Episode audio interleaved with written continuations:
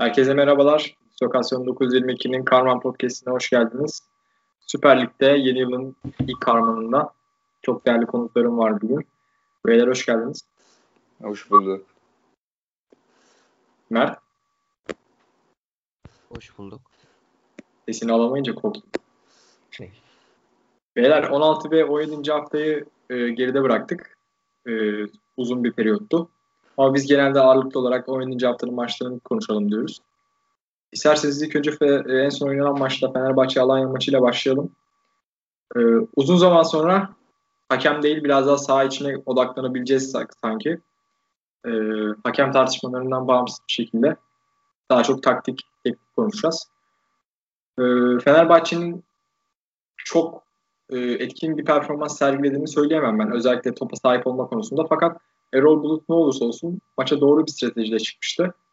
E, galip gelmeyi bildi. Yani ben bir Fenerbahçe olarak değerlendirmeye çalışırsam hiçbir Fenerbahçe'nin Fenerbahçe'nin oyundan tatmin olduğunu düşünmüyorum. Ama skor çok tat, çok e, mutlu etti beni. Zaten ben Fenerbahçe'nin ileriki maçlarda da böyle bir oyun tercihinde bulunacağını düşünmüyorum. Alperen sen de başlayalım. Sen e, bu Fenerbahçe'nin ve Erol Hoca'nın bu maç üzerindeki taktik, teknik tercihini nasıl gördün? bence çok e, yapılması gerekeni yaptı. Çünkü Alanya çok hızlı, çok seri bir takım. İlerideki oyuncularıyla özellikle.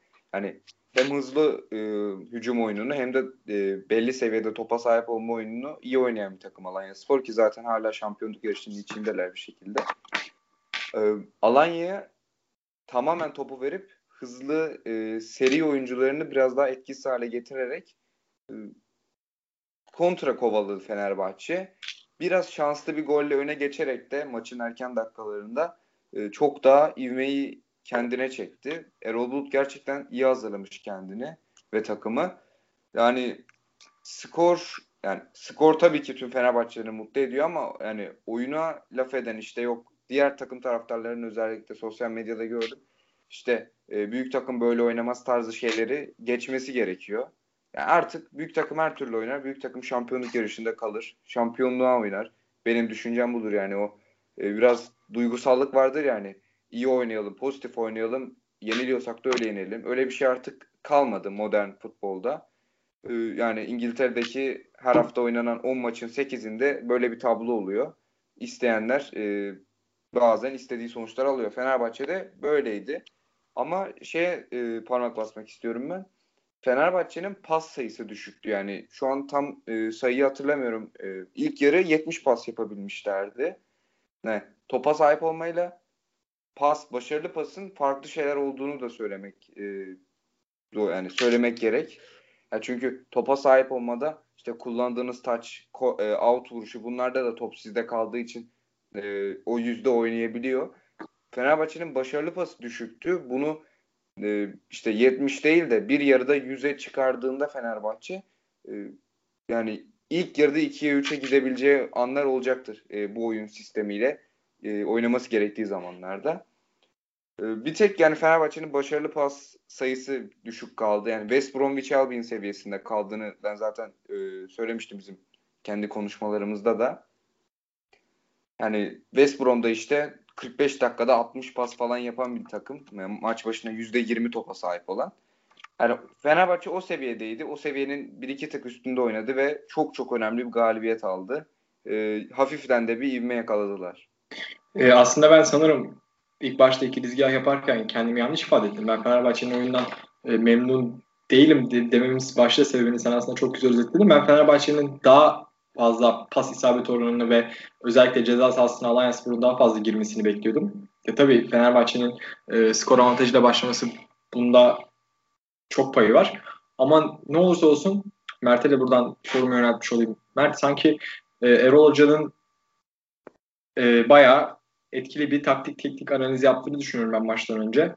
Çünkü Alliance Spor'un da deplasmanda oynadığı son 3-4 maçta klasik etrafta dönen istatistikleri siz de görmüşsünüzdür. Kazanan rakipler her zaman %60, %65 oranında Alanya Spor topa sahip oluyordu.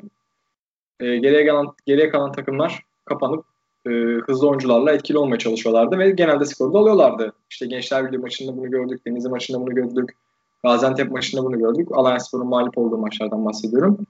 E, sen Erol Bulut'un ve Fenerbahçe'nin e, maça çıktığı taktiği nasıl gördün? Ya öncelikle e, ben sana katılıyorum çünkü Erol Bulut dersine gayet iyi çalışmış. Özellikle Alanya Spor hani birinci bölgede e, topla çıkarken daha yavaş e, bir görüntü sergilese de ikinci ve üçüncü bölgede aynen hızlanabiliyorlar. Topu hızlı çevirebiliyorlar. Yani hızlı hücumlara katılabilen bir takım. E, ama ilk bölgede o kadar sağlam durdu ki Fenerbahçe hani durmadan boğdu. Ne Zavella'sa ne Kolkır'a. Hatta bekler de e, gerektiğinde oyuna oyunu kurmaya, oyuna katılmaya çalıştı ama hem Fenerbahçe'nin e, kanat oyuncuları Sinan, özellikle zaten Valencia yani Fenerbahçe'yi bir, e, birkaç hafta önce ne kadar eleştiriyorsak e, hani bu takımda nasıl olacak? Erol Bulut hani Başakşehir maçına kadar hani gerçekten ayrılıp ayrılmayacağı konuşuluyordu. Ciddi şekilde hatta sesler çıkıyordu. Ee, yani birden nasıl değişti bakalım? Tabii ki Erol Hoca dersine iyi çalıştı ama asıl e, Erol Hoca'nın o sistemini kafasındaki sisteminin e, ana faktörü bence Valencia. Onun da dönüşüyle beraber kafasındaki oyunu sahaya çok iyi yansıtmaya başladı Fenerbahçe. Birinci bölgede çok sağlam durdu. Sezon başı da zaten e, Fenerbahçe'nin galip geldiği maçlarda bunu görüyorduk. Hızlı top kapıyorlardı. Samat da rolü üstlenebiliyordu. Zaten Samatta'nın gidişi Sisse de bunu üstlenemiyordu. Şimdi ama Tiam e, bence beklenenin de üzerinde bu rolü iyi üstlendi. Hatta yani attığı gollerle de resmen süslemiş oldu. Çünkü yani tam santrafor özellikli bir oyuncu değil. Evet santrafor oynayabilir ama daha çok kanattan geldi daha etkili. Bir kanat forvete daha uygun bir oyuncu. Bir ikinci forvete daha uygun bir e, hücum oyuncusu Tiam ama o da iki ma- e, Kasımpaşa maçında attığı iki gol bu maçta da çok iyi oynadı. Samat da e, dönse bile e, tam bilmiyoruz tabi ama kilo fazla olduğu konuşuluyor. Hani bu rolü belki de karşılamaz o yüzden Tiam oynuyor.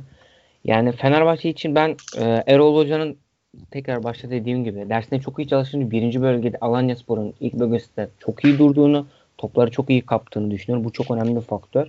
Hatta e, bir faktör daha var hücum açısından. Pelkas'ın e, forvet arkası pozisyonuna geçmesi bilmiyorum siz ne düşünüyorsunuz ama bence artık çok önemli bir e, faktör olduğu aşikar. Hani kanatta e, evet yine etkiliydi. Yine bence Pelkas iyiydi. Yine en çok ar, e, fırçayı o de bence yine en etkili oyuncularından biri de Fenerbahçe'nin. 10 numaraya geçişiyle beraber yani tamamen kalitesini takımın onun üstüne kurulabileceğini bence rahatlıkla göstermiş oldu Pelkas'ta. Alperen ben aslında sana senin futbol görüşüne çok değer verdiğim için bu konuyu biraz daha açmak istiyorum sana.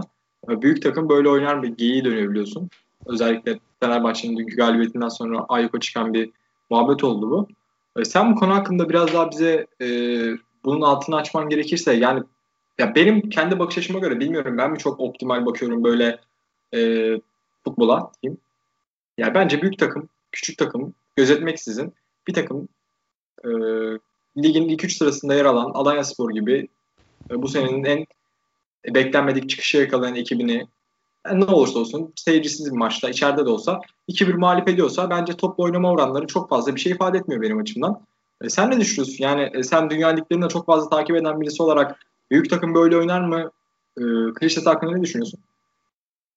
Ya şimdi önce yıllarca Jose Mourinho Real Madrid'in yani Espanyol'a karşı iç sahada yüzde 40'la falan topa sahip olup 4-0'a 5-0'a gittiğini gördük yani. Hatta ben ben senin lafını böleyim. Bir tık öne, öncesine götürelim. Ee, Jose Mourinho'nun biliyorsun Inter'de kazandığı Şampiyonlar Ligi'nde %35'ler %40'larda hep toplu oynamasıydı.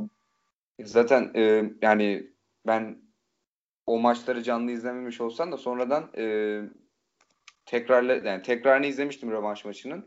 Inter'in kendisi aslında Barcelona'yı yendiği. E, mesela o maçta tamamen topu Barcelona'ya bırakmıştı Jose Mourinho e, ve e, avantajlı bir skor elde etmişti. E, finale çıkmıştı.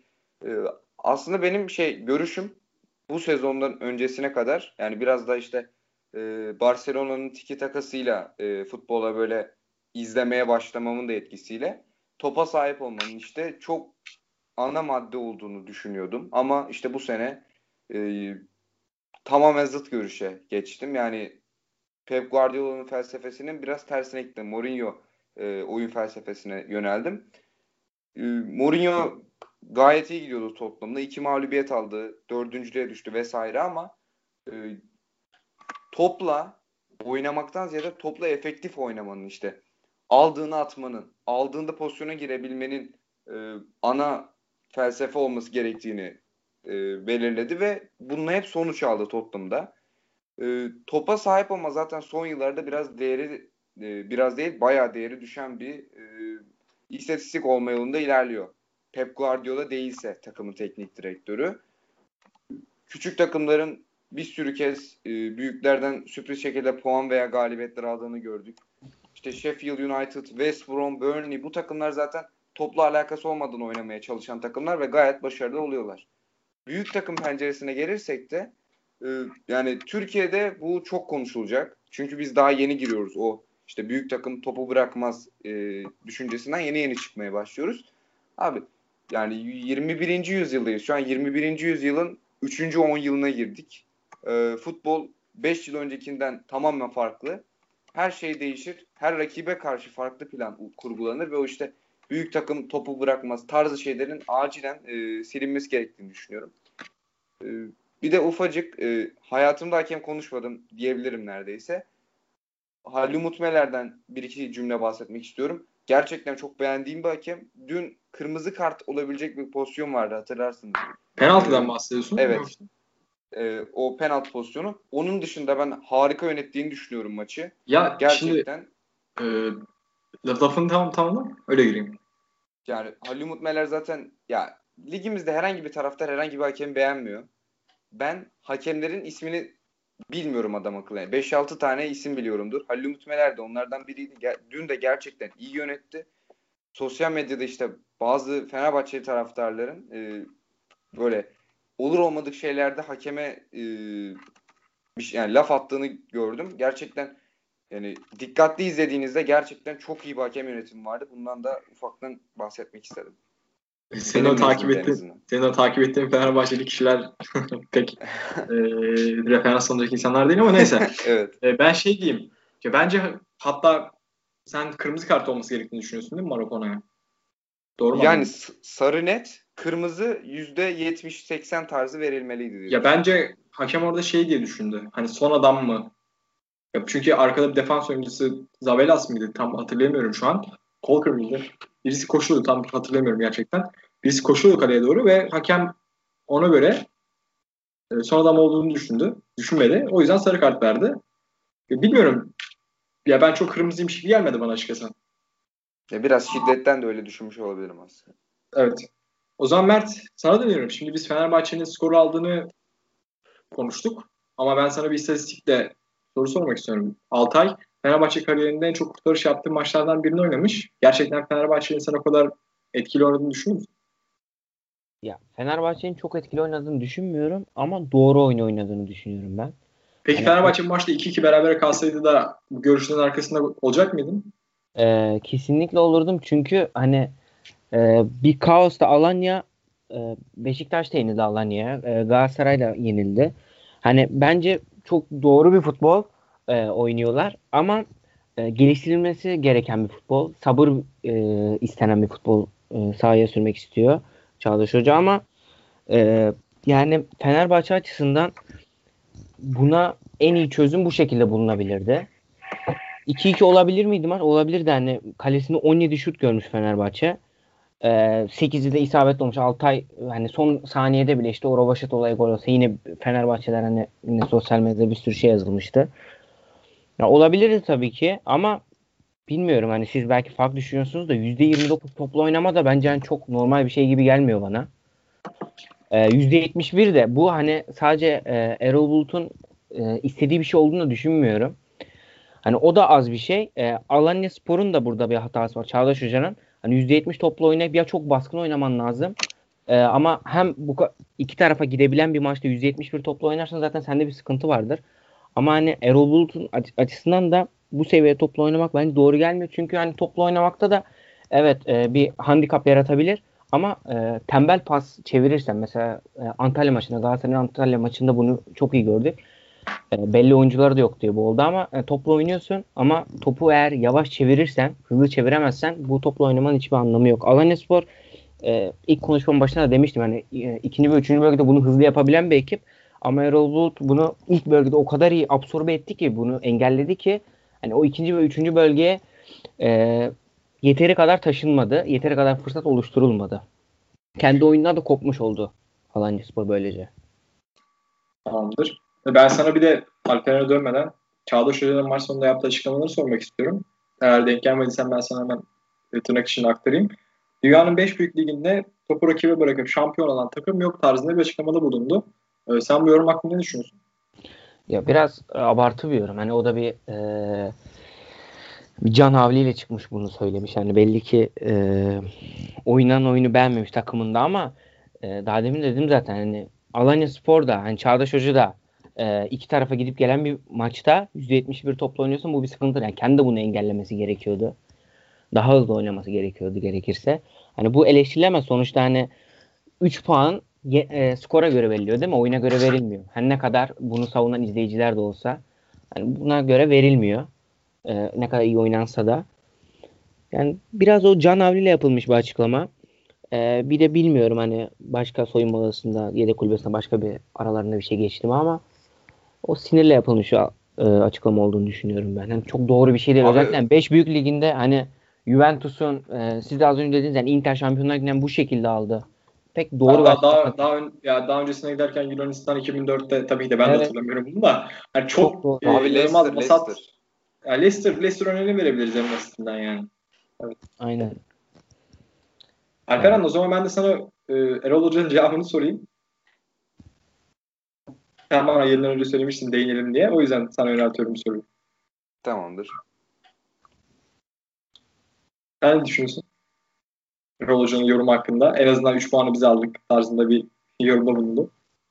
Ya ya verilecek cevap oydu zaten. Yani Türkiye'de büyük maçta bir takımın %30'un altında topa sahip olduktan sonra hocanın işte e, bunu yani şu yani topa az sahip olduk tarzı bir açıklama yapması zaten e, mümkün değildir.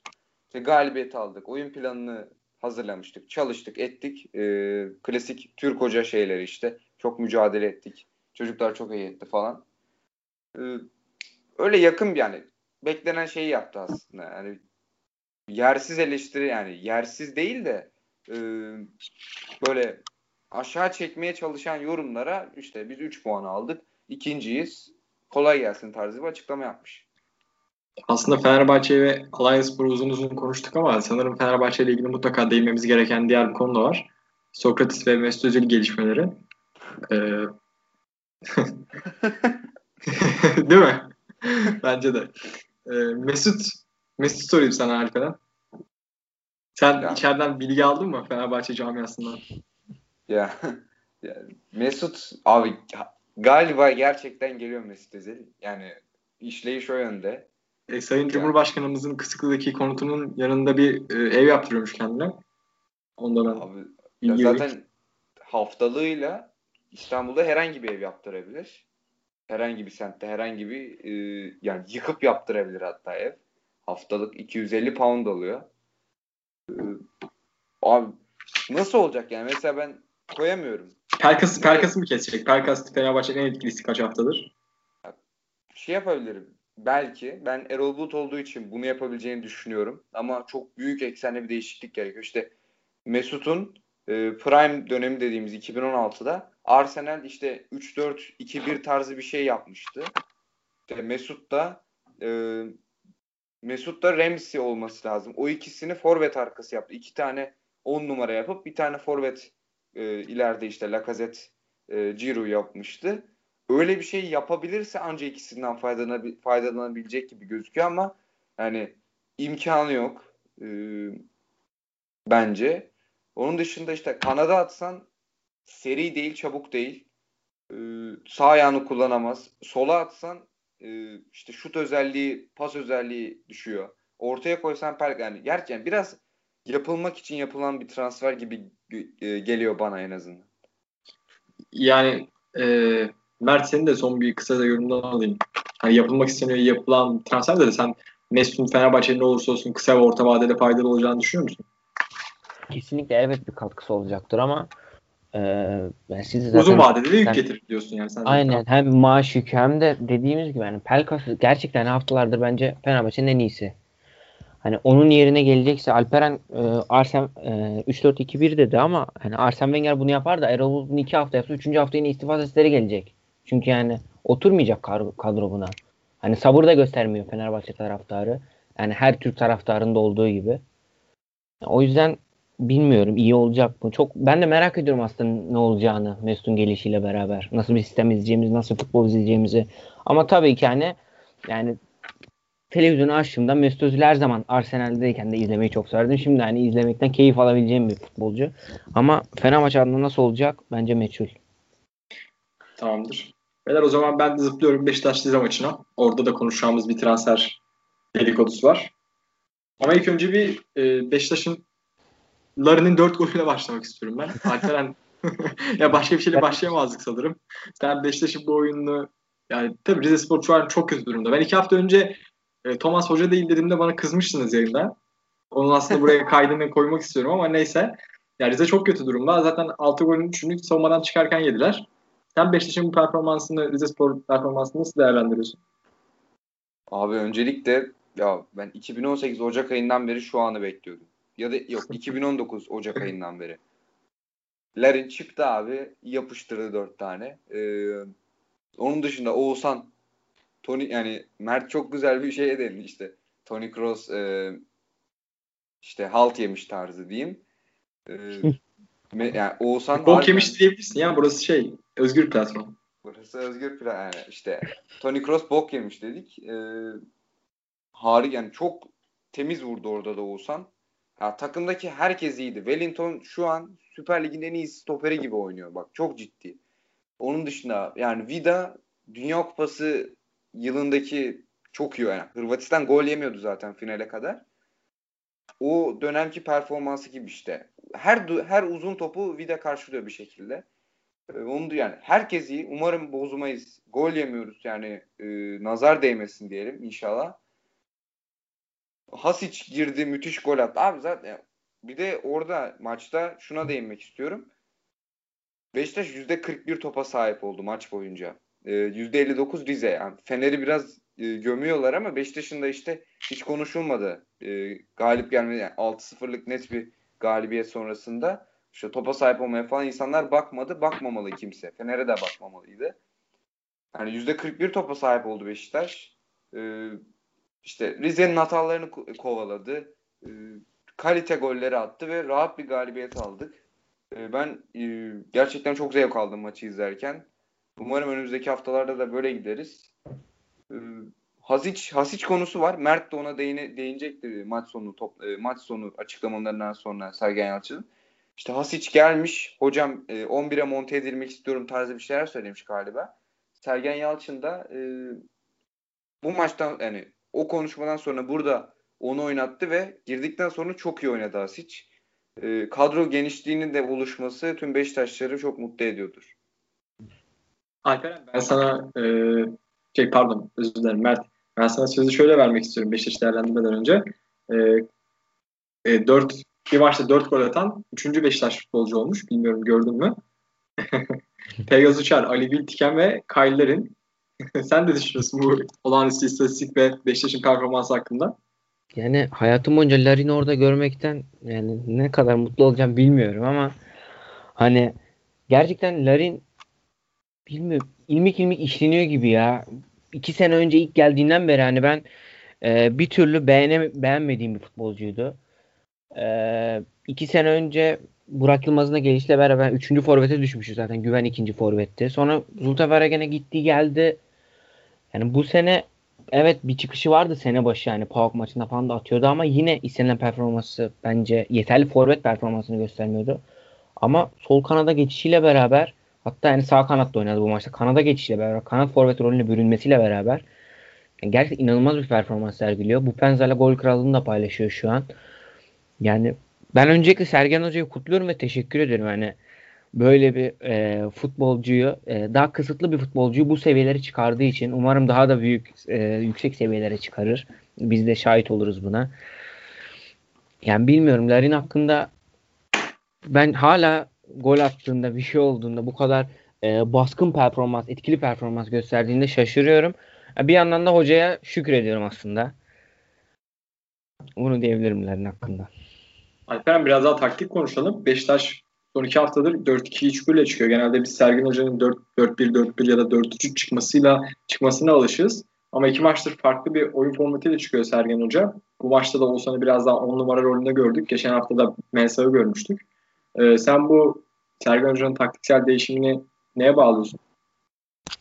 öncelikle yani bizim çok kötü gittiğimiz o dönemdeki e, işte yayınlarda falan ben Sergen Yalçın'ın taktik olarak çok zayıf olduğunu düşündüğümü söylüyordum.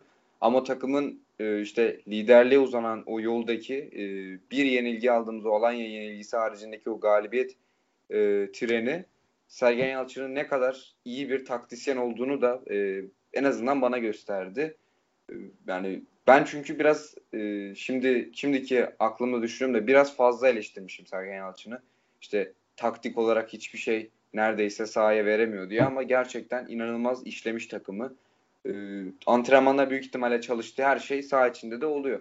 E, dizilişte de yani takımın işte maç içinde farklı 4-4-2 falan da oynuyoruz. Yani Abu Bakar Larin yapıyoruz. 4-4-2 tarzı bir şey oluyor. E, yani farklı varyan, varyasyonlara geçiyor takım maç içinde duruma göre. E, yani 4-2-3-1'de işte yani Oğuzhan e, bu maç 4-2-3-1'e Oğuzhan var diye oynadık.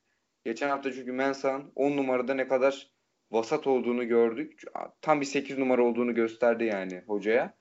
Oğuzhan'ın on, tam 10 numarada kullanılması biraz e, soru işareti yaratabilirdi. Çünkü Oğuzhan da 2015-17 e, arası iyice 8 numaraya evrilmişti. E, Sosa ile beraber oynadığı iki sene işte. Or, orada 8 numaraya evrilmişti. Biraz 10 numara e, net şekilde sahada olamıyordu. Bu performansıyla belki de takımın e, Gezal geldikten sonra taktik dizilimini de etkileyebilecek bir performans ko- e, ortaya koydu. E, benim söyleyeceklerim bu kadar. Dizilim hakkında en azından. Mer senin ekleyeceğin bir şey varsa ekleyebilirsin. Yoksa ben sana e, bir iki soru yöneltmek istiyorum. Dinliyorum. Ee, şey yani çok çok iyi tamamlayıcı soldan özellikle sol kanattan gelip çok iyi tamamlayıcı olan bir e, Larin görüyoruz. Çok gol atan zaten yıllardır ligimizde izlediğimiz o Bakar görüyoruz. Ve Sergen Hoca'nın da doğruladığı bir Manzukic gelişmesi var. Her ne kadar e, med sosyal medyada da gördüğümüz kadarıyla e, iki takımın iki tarafın birbirine önerdiği rakamlar arasında çok büyük bir fark olsa da Mazgüç şu an Beşiktaş'ın gündeminde. Sence olası Mazgüç transferinde ki ilk önce olası görüyor musun bu transferi? Ki oldu diyelim. Mazgüç'ü Sergen Hoca nereye yerleştirir? Yani çünkü yıllardır Mazgüç'ü şu an tam olarak Kaylar'ın rolünde ve Kaylar'ın etkin performans gösterdiği yerde görmeye alışığız. Sen ne düşünüyorsun? Ya öncelikle ben e, dün dünden önce bu ihtimal yine konuşuluyordu. Hani maç günü falan da konuşuldu. Ben yine de ihtimal vermiyordum. Aksine hani Cenk Tosun için biraz daha pazarlık şeyi parayı bırakılıyor diye düşünüyordum da hani dün Cenk'in açıklamalarından sonra ben de ihtimal vermeye e, arttım. Çünkü hani Cenk de bu role Beşiktaş'a gelseydi bu role uygun bir oyuncuydu. Şenol Güneş döneminde yine Abubakar'la beraber bu role ikisi bürünüyordu değişerek. Yani Mandzukic transferi tabii ki yarar sağlar. Ee, dediğiniz gibi hani Juventus'ta da bu rolde oynuyordu. Bayağı da etkili. Higuain döneminde Higuain'e de çok e, rahatlatan bir oyuncuydu. Yani kalitesi tabii ki tartışılmaz. Ama yani bir soru işareti var ki ben yanlış görmediysem Mart Mart'tan beri geçen sene Mart'tan beri ya da Ocak'tan beri e, futbol oynamıyor diye gördüm. Yani yanlış da olabilir bilmiyorum ama bu ben çok ciddi bir durum. Hani bu kumar gibi geliyor bana. Yani takım uyumunu bozar mı bozmaz mı onu da e, belli. Çünkü hani Beşiktaş'ı buraya çıkaran tabii ki hoca, e, bireysel performansın artışı ama en çok bence takım olgusu. Yani her maç sonu bundan da bahsediliyor. E, Kayseri maçında Necip bundan bahsetti. E, bu maçtan sonra Oğuzhan geldi bahsetti. Hasic'e destek çıktı yanında durdu. E, röportaj sırasında bile hani Beşiktaş için bu çok önemli bir kriter. Hani takım içi hani e, yıllık bilmiyorum geldiği paraları ama 2-3 zaten nasıl ödenecek hani Vida'yı Laiç'i zaten e, bu yüzden Vida'yı sene başı kaybettik. Laiç'i hala bulamıyoruz. E, bu faktörlerden faktörler yüzünden. Bilmiyorum yani takım için dengeyi etkileyebilir belli bir yıllık ücret aşınca. Ki bence daha fazla istiyor Mandzukic şu an. Yani bence de nasıl gelecek ki Mandzukic? Bir de e, tekrar diyorum büyük bir ego geliyor. Hani sonuçta Mario Mandzukic yani yıllarca Bayern Münih'in forvette oynadı, Juventus'ta oynadı. Hani Hırvatistan'da bilmiyorum yani. Bu bir risk gibi geliyor bana. Bir de bilmiyorum bu bir ihtimal şimdi diyeceğim ama hani Vida ile beraber ben iki tane e, aynı ülkenin vatandaşı görünce o Fernandes Almeida Quaresma üçlüsünden beri benim böyle bir bir aynen Simao da vardı hani bana bir şey oluyor böyle bir titreme geliyor bana bir korku çöküyor üstüme. Bilmiyorum. Ee, umarım bu transfer olsa bile e, saha içinden ziyade saha dışına da umarım zarar vermez. Benim en büyük korkum bu. Saha dışı açısından ben en çok korkuyorum bu transferde. Alper senin var mı takviye yapmak istediğin bir şey? Ya ben açıkçası Manzukic'i takımda görmek istemem. Abi Koyta falan diyorlar. İnşallah o da gelmez yani. Fener Mesut Fener'de Mesut işte Galatasaray'da Seri. Beşiktaş'ta Koyta konuşuluyor. Yani ben forvet takviyesine zaten karşıyım şu an. Yani takım işliyor. Sakatlık makatlık olabilir ama oraya koyabileceğimiz farklı oyuncular var. Yani gereği yok bence. Onun dışında şey konuşuluyor işte Montero'yu Atletico Madrid'e geri göndereceğiz. E, Laiç'i bir şekilde takımdan gönderip e, işte yabancı takviyesi yapılabilir diye. Manzukic için yapılacaktır bu büyük ihtimalle ama ben istemem Manzukic için takıma gelmesini. Laiç'le de işte vedalaşılması gerekiyor. Her ne yani maaşından ne kadar kurtulabilirsek o kadar e, kar. Onun dışında e, yayıncı kuruluşu internet, e, Bein Sports'un internet sitesinden şey haberini gördüm. Salih Özcan'la ilgileniyor Beşiktaş diye e, güncel haber bugün e, siteye yazılmış. Çok inanılmaz ben e, yararlı bir takviye olacağını düşünüyorum ki yani Bundesliga'da takip ettiğim için e, Köln'ün önemli oyuncularından Salih Özcan devre arası hamle yapabilirmişiz. E, en azından haberi aktarayım. Devre arası hamle yapılabilirmiş kendisi için. Orta sahaya çok iyi olur. Oyunun iki yönünde gayet iyi oynayan e, işte Dorukan Atiba zaman zaman hücumda çok etkisiz kaldığında işte Mensah'la, Oğuzhan'la oyun iki yönünde çok iyi oynayabilecek bir oyuncu. Ben e, takıma çok çok ciddi katkı sağlayacağını düşünüyorum ama Köln'ün de ligde kalma savaşı var. Pek bırakacaklar gibi gözükmüyor. E, sezon sonunda sözleşmesi bitiyormuş. Yani Manzuk işten ziyade işte e, Salih Özcan'ı zorlamak falan daha mantıklı geliyor bana. Tamamdır beyler. Konya Galatasaray maçına geçiyorum. Ya aslında e, şimdi bir Ertuğrul'un olmasını burada çok isterdim. Özellikle Galatasaray'ın kaybettiği bir maçtan sonra onunla beraber Galatasaray konuşmak çok isterdim ama e, maç özelinde ben bir Galatasaray taraftarı olarak yerine koyuyorum kendime. Ve bu kadar üretim anlamında kısır olduğunuz bir maçta 3 gol atmasına mı sevinsem yoksa defansta bu kadar aksayıp 4 gol yemesine mi üzülsem bilemeyeceğim bir maç olurdu. Ee, tabii herkes yani temel sorunun Luyendam olduğunu söylüyor ama bence Galatasaray hiç oyunu eline alamadı baştan sona. Çok temposuz bir görüntü sergilediler. Ee, Mert sen maçı izleme şansını buldun mu? Evet izledim. Ee, bize bir Galatasaray'ın bu inanılmaz temposuz oyununu ve ya bunun sadece sadece sen de Luyendam'a mı bağlıyorsun bu kötü performansı? Ya ben sadece ona bağlayamam. Bir kere yani Konya'yı da takdir etmek gerek. Hani Beşiktaş'a, Galatasaray'a 4 atmak hani bence büyük bir meziyet. Ee, ve aslında Galatasaray'a ligin en az gol yiyen takımda 4 gol attılar. Bu da özel bir şey. Yani Daci gerçekten çok iyi bir performans, özel bir performans sergiledi. Hani iki e, golü de bence çok güzel. Özellikle ikinci golü tam usta işi bir dokunuş. Yani o iki gol için e, ilk golde evet Luyendama'ya belki biraz pay çıkarabilir de mesela ikinci golde yani evet yine boş kalıyor ama yani ligimizde bilmiyorum forvetlerden iki tanesi, üç tanesi o golü atacak kapasitede bence. Bence çok özel bir goldü ikinci gol.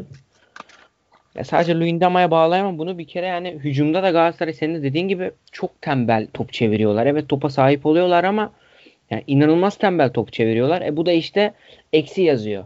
Fenerbahçe e, Alanya maçında da dediğim gibi hani bu iyi bir şey değil. Eksi yaratan bir şey.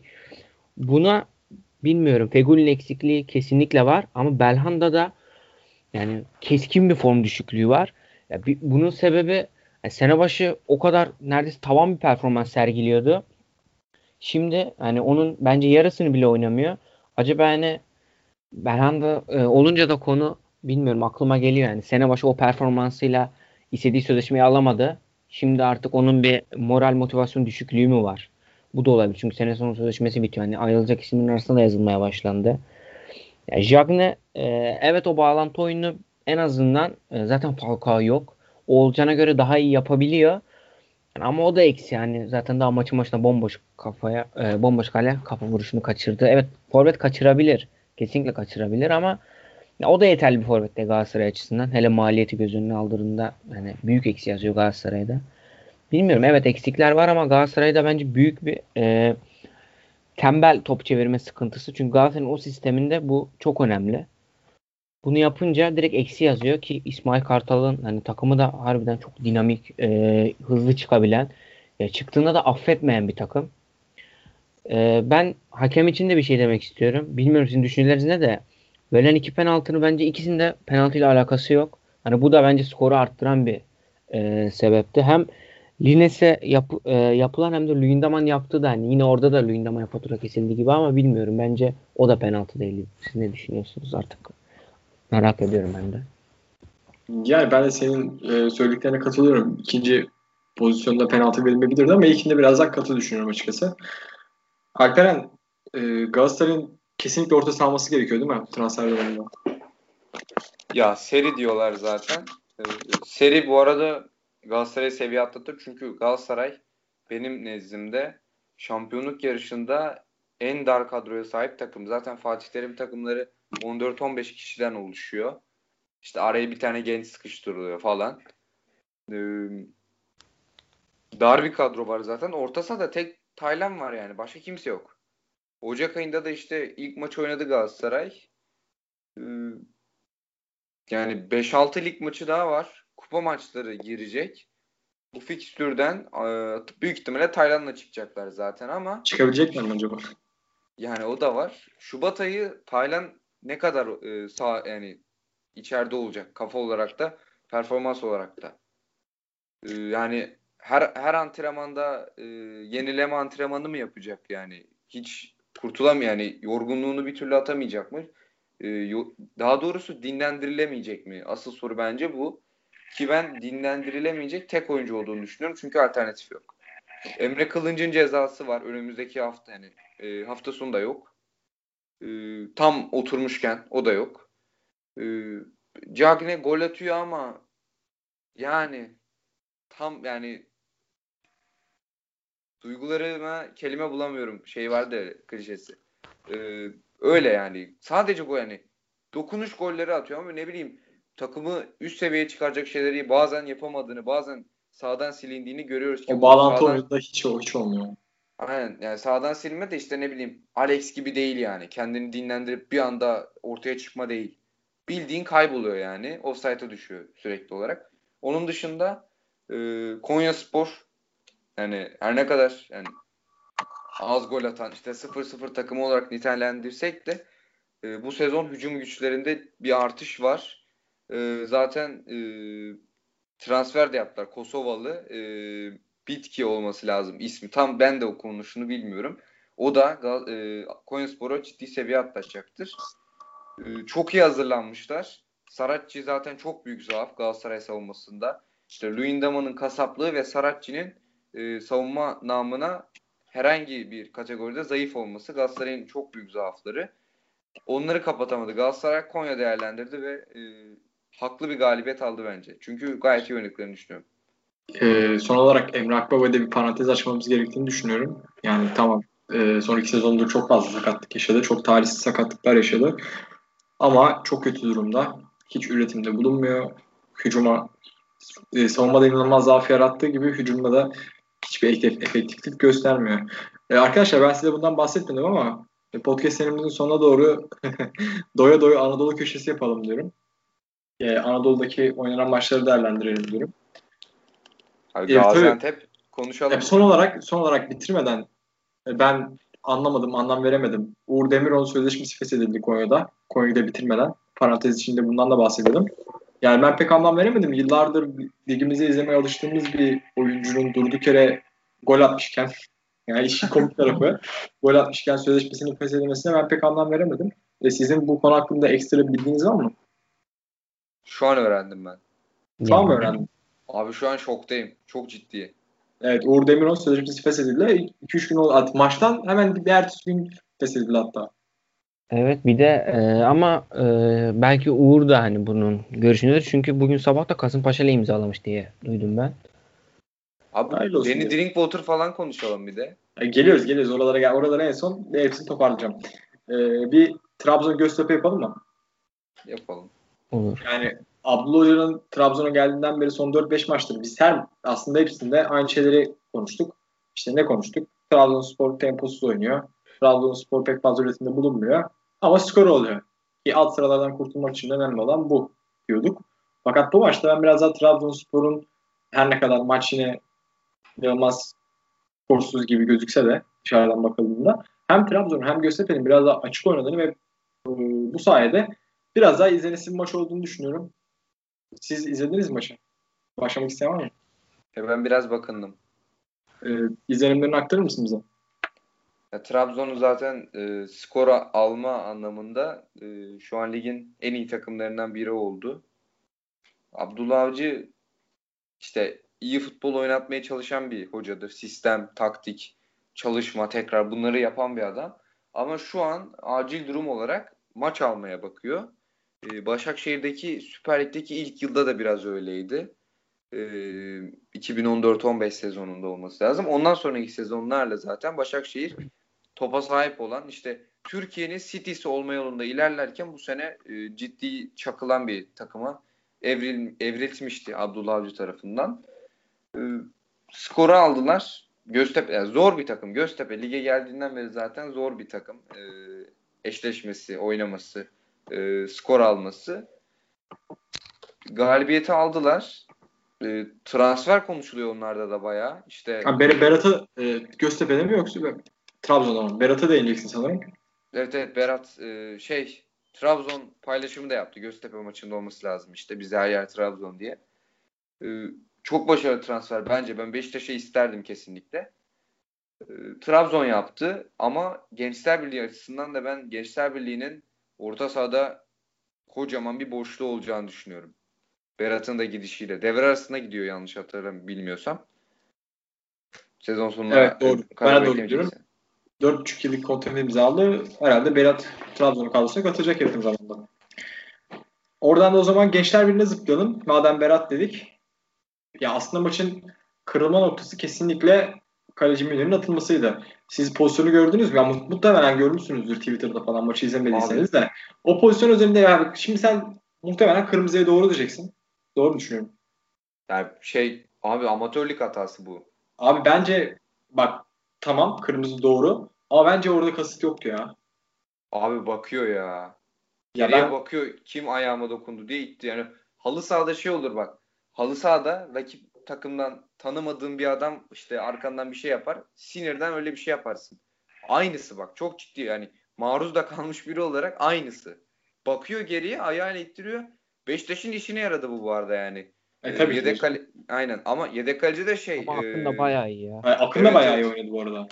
Ya Hatay'ın zaten gediklilerinden e, TFF birincilikten de onunla çıktılar ve iyi kaleci de abi Münir ligin en iyi performans veren e, kafa 8 kalecisinden biridir. 6 da olabilir. İlk 6 en, en iyi 6 kaleciden biri de olabilir. Refleks ya her şey e, takımı tutma. Çok fazla puan aldırmıştır Hatay'a e, kaleci olarak. Beşiktaş'ın bir avantajıdır bence. Akın da iyi ondan bahsettik ama Münir'in olmaması Hatay için büyük dezavantaj yaratabilir Beşiktaş'a karşı. Tabii ki yani. Tabii Hatay'da dediğin gibi e, kusura bakma sözünü böldüm. Yok ne demek. E, Münir de aynen ben sana katılıyorum.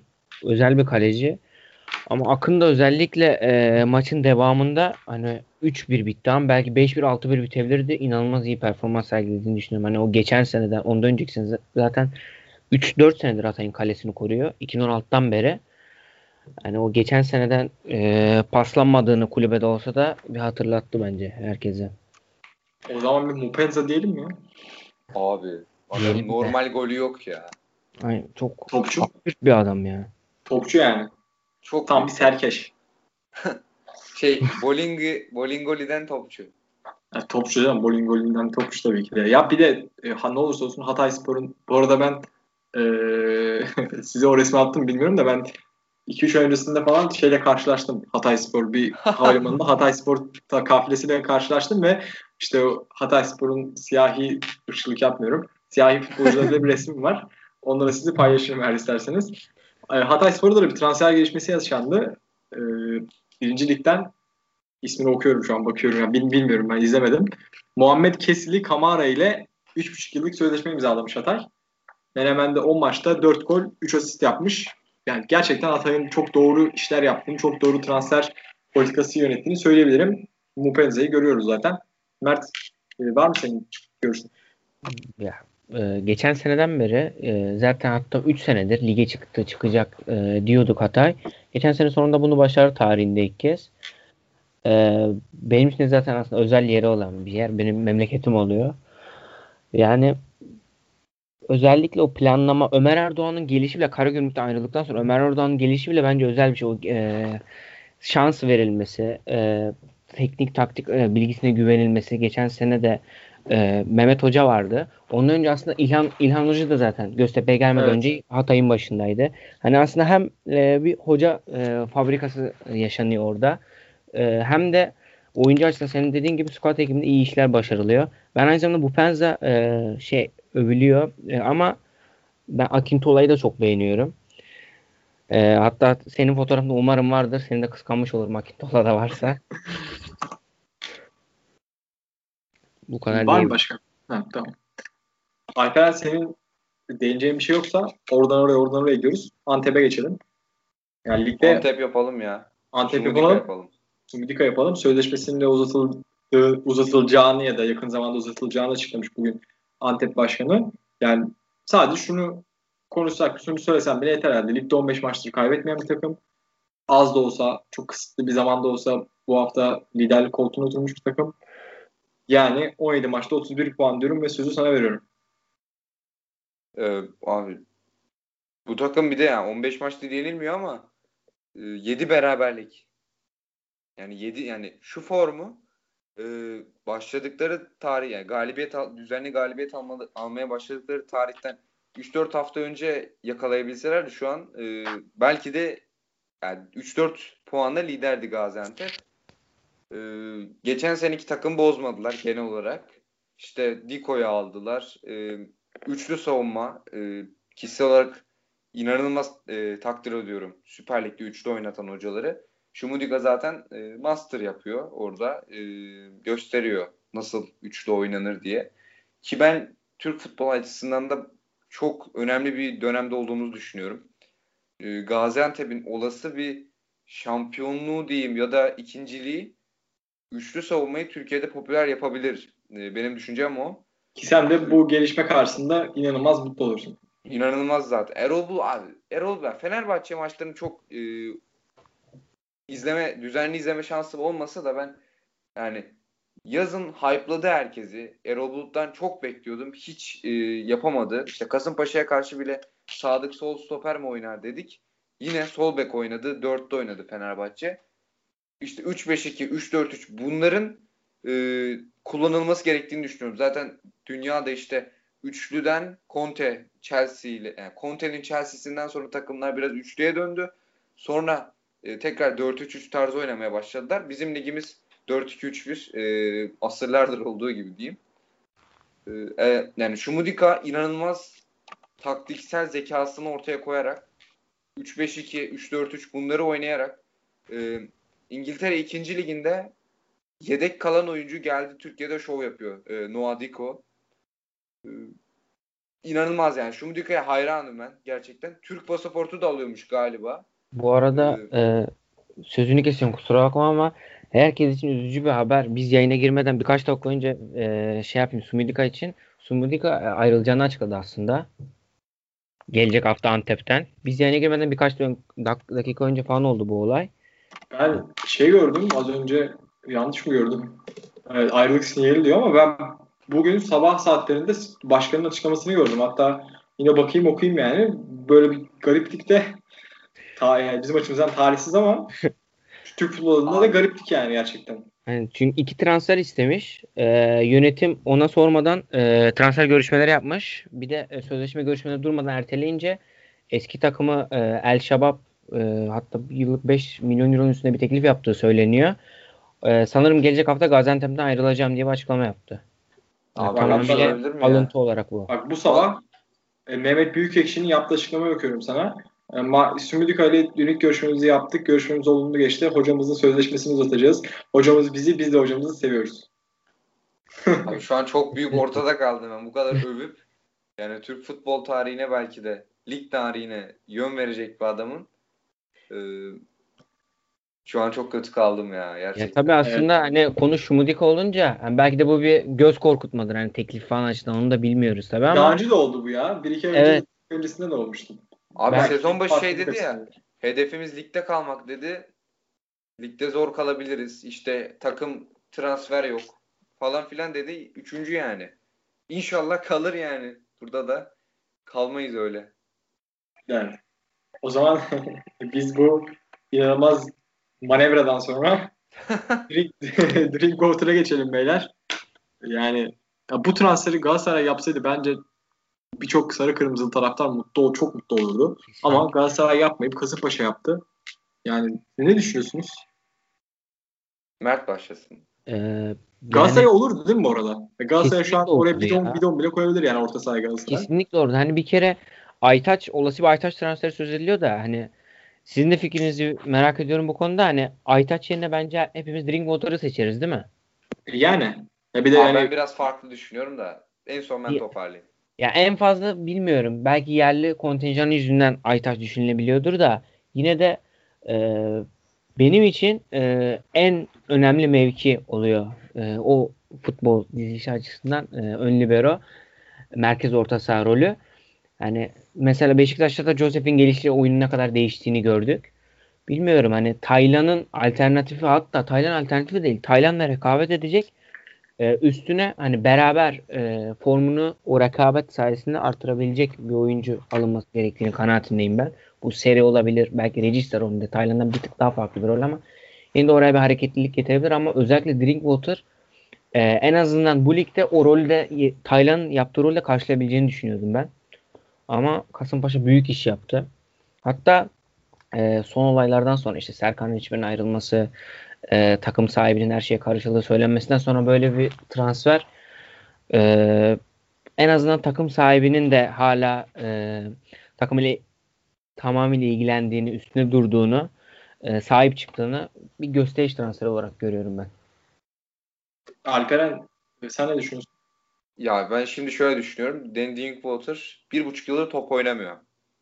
Ee, Leicester yani zaten bir sezon ya. Yani üzücü biraz onun içinde. Yani 2015-16 inanılmaz bir performans. Şampiyon takımın bel kemiği. Ee, 16-17 e, işte kazan kaldırma operasyonu yapmıştı Leicester'lılar. Ranieri'yi göndermek için. Ee, orada da e, bir şekilde bulundu tüm takım gibi. Sonra sakatlıklar Chelsea aldı. Bir yani sakatken Chelsea aldı tam dönerken. Chelsea de rotasyona girdi. Büyük sakatlık yaşadı. Son 1-2 aydır galiba dönüşü için U23 takımıyla e, işte Premier Lig 2'de oynuyormuş. E, hatta orada da yedek kalmış bir süre. Yani 30 yaşında U23 takımda yedek kalmak biraz sinir bozucu olabilir. E, adam akıllı maç oynamamış e, uzun süredir e, vaat ettik yani isminin altında kalıyor performansı. Ciddi seviye benim görüşüm o şekilde ama umarım toparlar. Toparlarsa da ben Beşiktaş'ın çökmesini isterim bu arada. Onu da söyleyeyim.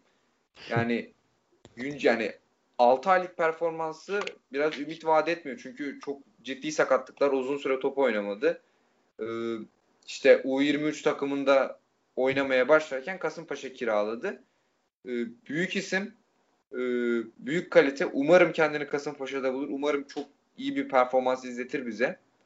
Ee, Aytaç yani Galatasaray'a tabii ki yani Drinkwater hamlesi gelseydi ben e, isimden herkes gibi etkilenirdim ama işte bu şeyler soru işareti yaratıyor. İşte to, e, maça çıkmamış olmamız uzun süredir yüksek seviyede. E, ama umarım iyi oynar. Umarım e, ligimizde kalır yani isterim kalmasını ama performansına bağlı tabii ki. Beyler çok teşekkürler. Yani çok keyifli bir yayın oldu benim açımdan da. Son olarak şey söyleyeyim. Alperen'in prensi e, Gökhan Karadeniz Hatay Spor'la yollarını ayırmış. Çok şükür. çok şükür. yani o Abi büyük topçu değil önce kaçır, ya? İki sene önce kaçırdığı penaltıdan sonra ben de te, yani bir Hataylı olarak çok büyük sinir olmuştum. Yani o yüzden o günden beri bir türlü gözüme giremedi kendisi. Abi Karadeniz'in Anadolu'ya tat, e, şey saçtığı e, ürünlerden işte. Öyle olunca topçu oluyorsun zaten. Türkiye'nin Hatay Spor ve Gökhan Karadeniz konuşan tek podcast'i Karma'nın bir bölümünden sonuna geldik. Ee, dinleyenlere ve siz değerli ekip arkadaşlarıma çok teşekkür ederim kendim adına. Herkese iyi akşamlar. İyi akşamlar. İyi akşamlar.